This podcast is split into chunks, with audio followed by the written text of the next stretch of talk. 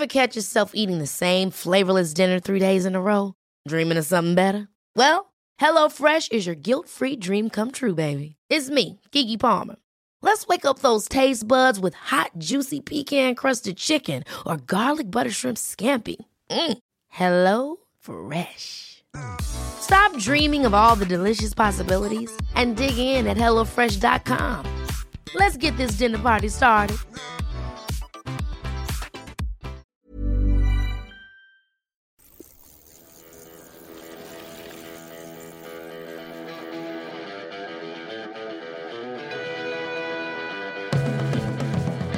Welcome to the Bradley Wiggins Show by Eurosport, sponsored by Cyclist Magazine. I'm joined today by Brian Smith, former professional cyclist who rode the Giro 94. Today's stage, tough one, started and finished in Cesenatico, which of course is the hometown of Marco Pantani. You rode the Giro in 1994 with Pantani. I rode the Giro with him in 2003. So it's funny, that's probably one of the only riders that we both raced with. Yeah, there, will be a few out there, but yeah, Yeah. he was one of the ones. He was just coming onto the scene then, and I can remember I, I didn't know who he was, nothing about him. He was riding for Carrera, and Chiappucci was the, the big rider in that team that year, and all of a sudden this, He was 24, I think. yeah, And he looked about 40, didn't he? yeah, and you know, thin in hair. He, he, Mm. he wasn't bald. He wasn't the pirate then. But all of a sudden, the last week of the Giro, it always very difficult. And I can remember stage, Stelvio, Mortirolo, Aprica, and he was just dancing away. I, I never saw it where I was, but I, I watched the highlights on the TV later, and absolutely incredible. Won two stages that year, and he's and I think it would have been one of his first Giro d'Italia. Burst onto the scene. The rest is history. today's stage, I mean, that was that was. Um, I don't think it would have come over on the TV images, but that was a tough stage today, wasn't it? You know, we saw how how sort of whittled down that that GC group was towards the end, but very cold for the riders. I think I don't think that you ever get that impression on the TV, but. We just saw Simon Clarke, how much he was wrapped up and how many clothes he had on. But that, that was a tough one for today. That the coldness would, tonight would actually take more out of the riders than maybe the the, the terrain would have today. It was a brutal stage, Brad, because not only did you have the, the weather to contend with, the terrain, it's just up and down, twists and turns. You, you never got a real chance in today's stage just to, to ride easy. It wasn't an easy stage at all, and it would be tough for the riders to recover from this. uh, quick step once again they did a great job didn't they? Obviously their job was made easier if you like because um, ntt really showed for the first time in this race sort of a real statement of intent almost as if they were going to launch Pozzovivo on that last climb which we all sort of was a bit bizarre anyway as a from a stage point of view that, that this would be a stage he would do that Well, 14 riders uh, got in the breakaway today, and there was about four, possibly five riders that were there as kind of pawns for the for their GC uh, riders. It, it got up to 13 and a half minutes. Then, with 125 kilometres to go, NTT came to the front. We thought, wow. This is this. The race is on now. We're going to see big attacks, GC battle. It was just kind of fizzled out a little bit. We saw Pozzovivo had to go. You don't put your team on the front and then not do anything. But he just he didn't have the legs in the end, and all the GC contenders, apart from Pernsteiner from Bahrain, everybody rolled into the finish. yeah. Uh, good to see Tao Geoghegan Hart there. You know he's riding having a ride of his life really isn't he? In the absence of his leader or what would have been his leader in Geraint Thomas. So um, you know, top 10 is well on the cards for him now if he carries on like this. Yeah, looks very much like that, and I was really impressed with him. And same um, with a couple of days ago, the stage that Sagan won, he was right up there as well. Uh, but Narvaez, the options that Ineos have got now, you know, th- not thanks to Geraint Thomas, but with the fact that Geraint Thomas is not here, we're, we're seeing actually, you know, how the team are, are riding, how strong they all are as, as individuals. We wouldn't have seen that one from Ganna. We wouldn't have seen the No, performances from uh, Ben Swift or, or Tao Hart or, or Narvaez today. So it just goes to show you how, how incredible that team is, is riding at the moment. Almeida, can he do it? I think he can. I, I've seen him growing in confidence. I saw a bit of weakness in the stage on Sunday, stage nine, uh, towards the top of the climb, but he put that down to he was absolutely freezing cold. Yeah, Today was another, yeah. but I think the team is starting to ride with a lot more confidence. And, and you know, the longer you go through a, grand, a, a three week tour, Yeah, absolutely. other competitions and other scenarios you benefit from. Yeah. They benefited from NTT today. So there might be occasions where Deceuninck Quickstep might benefit from, you know, Bora we're, riding for Sagan or, or other teams and, and they can sit back a little bit. Yeah. So all these scenarios, you get into the, the, the, final week, they can benefit from it and he looks he looks the real deal. The only thing I worry about, we talk about all these young riders, Brad, Pogacar winning the tour and, and Hirschi and things like that. This is his first Grand Tour. Mm. He's, and riding his first Grand Tour, he doesn't know how his body's going to react to no. it because that's you ride any um, Grand Tour, your first Grand Tour. You always they always say to you, worry about. Uh, what happens to your body yeah, yeah. in the last week of a Grand Tour? Because I never used to eat, eat any red meat, and in '94 I get told that you have to eat a little bit of red meat because your body needs the amino acids and various yeah, things that yeah. you get from red meat. Otherwise, you start to eat your own muscles. So I was I was learning myself Orla these things because I always, along, always yeah. used to eat just fish and chicken and things like that. Mm. So you have to learn these things. Obviously, the uncertainty now amongst this race with so many positive tests or non-positives, whichever way you want to put it. Jonathan Vaughters, EF Education First, has written a letter to the RCS and the UCI, and Eurosport's all caught up with him earlier, and this is what he had to say on that letter. Jonathan, you and the team have written this letter to RCS, the UCI, other teams, stakeholders in the Giro d'Italia, asking them to consider bringing an end to the race on the second rest day. Tell me why you went about that and what was what was the trigger for taking that action? You know, the first thing to understand is this is just a suggestion to RCS. Um, we're not threatening leaving the race. We're, you know, there, there's no menacing tone to this. Um, but when we look at the 11 positive tests that happened on the last rest day, you know, amongst all the race personnel and team staff and riders, etc., um, that brings you to a total positivity rate of about 2% um, inside of what they would call the race bubble at 2% positivity rate, you're, starting to sort of flirt, um, or at least I would say our medical director feels that you're starting to flirt with um, the bubble um, being pierced and that it really isn't intact. And given the close quarters of the hotels, given the close proximity of the peloton, um, given that you know there just is inevitably some interaction in between teams during the race. Um, we just felt like it was our responsibility to ask RCS to not push uh, the luck that much. Now, that isn't to say that they've done anything wrong to this point. That isn't to say that the race can't make it to Milan completely safely. It may be able to.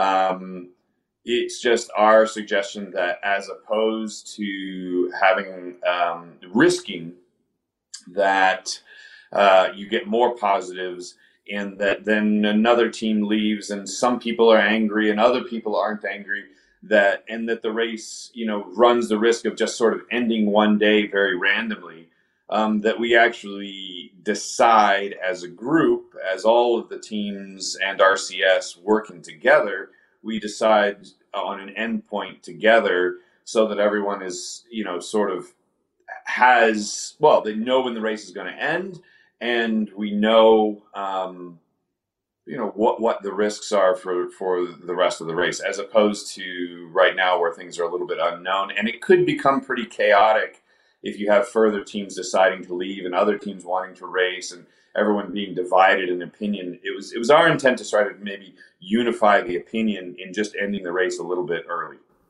So the UCI have replied saying that they plan to to continue with the race, that they they feel they're doing enough to try to reinforce any protection of the riders. Are you satisfied with their response and with the plan of action? Well, the the response and the plan of action wasn't really anything different than what was given to us at the beginning of the race. Um, you know, I, I, I cannot tell because the response is so limited um, and um, so vague. I can't really tell whether um, our concerns or our suggestions were taken seriously or whether they were just brushed aside. Um, that's really unclear um, in the letter from um, from from Lappartient. Um, so I, I, I, don't really know what to make of it, honestly. Um, it, it uh, the, the letter didn't didn't really get to the core of the issues, or, or didn't really seem to um, address our suggestion. And it was a letter, of course, not just to the UCI and to RCS, but to other teams as well. So, what has the feedback been yeah. from the other teams? You said that you wanted to create some sort of a unity amongst the peloton. Do you think you're getting towards that? Well, it's it's very difficult to create unity amongst the peloton, but but what we were hoping for is that we could get a unity amongst RCS um, and all of the teams together, and that we could just come to an agreement between those two parties um, as to how to best proceed going forward. And don't get me wrong, like there's not a single team in this race, and there's not a single rider on our team that doesn't want to make it to Milan um, and the finish of the race. And and our riders are actually, you know, they they're getting out there and they're racing every day, just like we saw with Simon Clarke uh, finishing third today. We're just trying to be proactive in protecting them and and just making sure that the race doesn't end uh, in a in a in a sort of a chaotic and divided form. Like it, I, we just feel it would be better if all the teams stayed or or we wrap the race early, but that we don't get into a situation where some teams are going and some teams aren't, and everyone is left to their own individual um, individual decision and way. Because if we look at other professional sports, um, the rules of how uh, COVID testing and then the reaction if there are positive tests and what the league does, what the players do, when the games are rescheduled, whether the games are canceled or not. If we look at that, the approach of other uh, professional sports leagues has been very unified and has been an agreement between the players and the organizers. Um, and we're just hoping to, to get to the same point as opposed to very um, unilateral and, individual decisions. So we're just hoping that RCS just, you know, will sit down and have the discussion with the teams. So you're not at the race right now, Jonathan, but I presume you're in really no. close and regular contact with the guys on the ground. What is the feedback that you're getting from them? Do they feel comfortable continuing in the race all the way to Milan if this continues? Well, I mean, I would say as of today, yes. Uh, they do, um, although it, it, changes very quickly. Um, when something scary happens, when uh, you get, you know, a, a, you know, something that pops up in the media, like all these motorcycle drivers in the in the e-bike race or whatever that is, I don't, I don't even know. Um, that scares them, and then sort of once that sort of reeled back a little bit, they feel comfortable again. So the, it, it bounces around. You really have to keep your finger on the pulse because it does it does change on a day to day basis or even an hour to hour basis. Um, tonight, uh, RCS is conducting additional testing. Um, and I think the results of those tests will um, really give us a picture into into the way forward. Um, and I think and I think the results of those t- additional tests tonight are gonna are going to really dictate whether or not our riders have a stronger reaction um, or whether they're worried about continuing the race or whether they're not going to be worried about continuing the race. I think it'll give us a picture as to like whether the 11 people that tested positive on the last rest day, if that has spread further or if it was isolated. And so, Jonathan, at the end of your letter, you had said that if any one of your members of staff tests positive, rider or otherwise, that you will withdraw the team from the race, or indeed if you feel that the staff or the riders are increasingly concerned about their welfare. Is that your plan then? Can you confirm that if you get one positive test, that the team will leave the race? Yeah, if it's a it's a confirmed positive test, which which you know can sometimes be a little difficult because these do, these tests do have a certain margin of error. But if it's a confirmed positive test that is confirmed two or three times with different tests, um, and we have someone of our staff or riders that has that, that means that our bubble has been broken and has been pierced. Um, and so, therefore, it would be the responsible thing for us to remove ourselves from the race, not only for the benefit of our riders, but actually for the benefit of the peloton. And we certainly aren't going to, if, if, if that were to happen, we certainly aren't going to do that in, you know, in a chaotic or disorganized way. We're just going to do that in, in a very organized and and you know, in a professional manner that is just protecting the rest of the peloton because we don't feel like, you know, we don't want to be the vector making the situation worse. We don't want to be the the one team that prevents the race from making it to Milan. Do you have any thoughts then, finally, Jonathan, about the teams who have continued racing despite a positive test, the likes of Sunweb, Ineos, AG2R? Do you have any feelings that you care to share about whether they should still be in the race?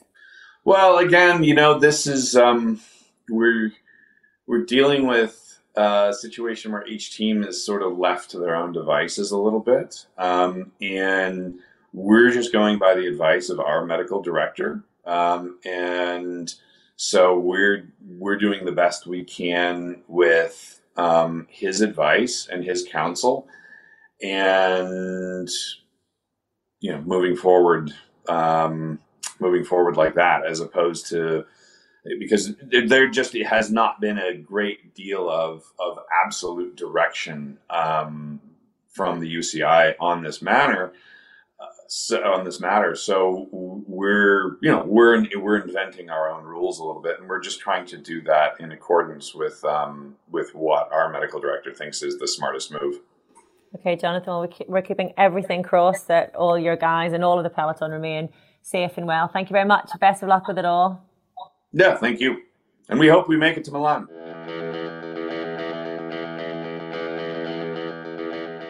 So, Brian, what do you make of that? It seems um, it seems a strange one, seeing as the the stance um, Jumbo Visma, Mitchelton Scott. I know they had positive tests in their team, but for someone who's so concerned about this bubble that's been burst and the health of the race and everyone in, is it not his duty to pull his own team out if he's that concerned? Yeah, I, I think you're right there. Um, he doesn't just you know write a letter and he just does it. If if you're unhappy about something, you just do it, and that's what Richard Plugge did. They got that positive test when Kruijswijk was it positive? I don't know. Michael Matthews, it was a, a false yeah. positive. How do you think, you know, he feels at the moment?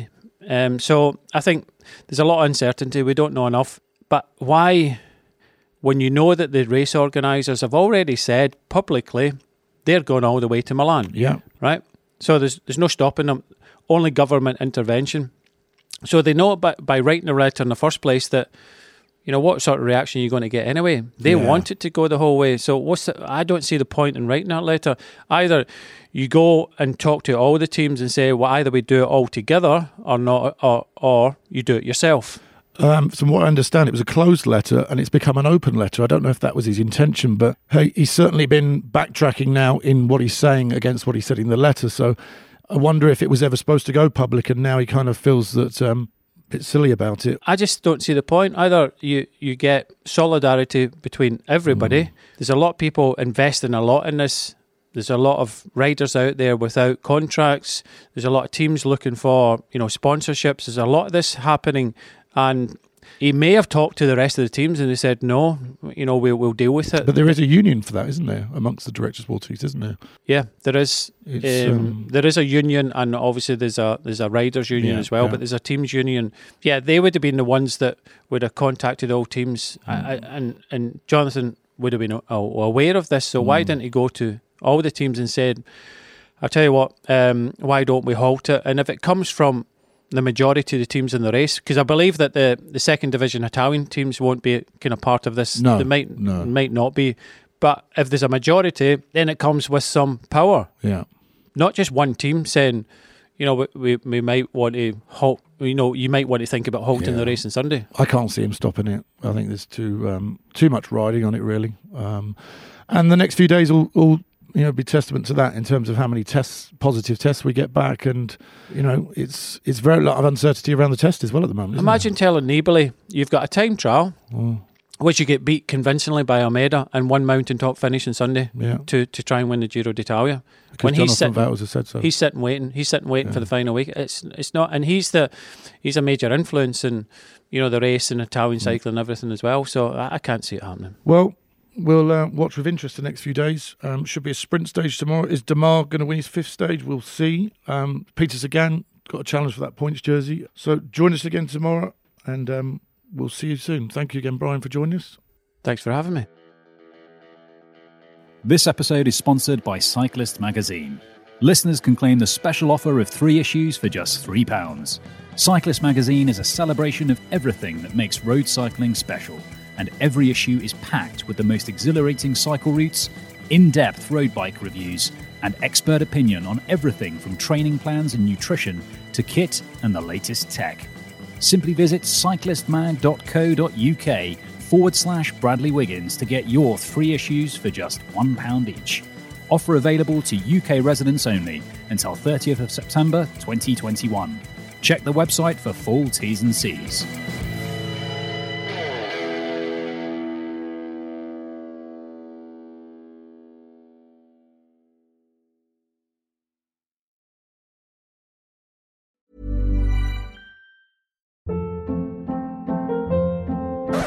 Hold up. What was that? Boring. No flavor. That was as bad as those leftovers you ate all week. Keke Palmer here, and it's time to say hello to something fresh and guilt-free. Hello Fresh. Jazz up dinner with pecan-crusted chicken or garlic butter shrimp scampi. Now that's music to my mouth. Hello Fresh. Let's get this dinner party started. Discover all the delicious possibilities at hellofresh.com.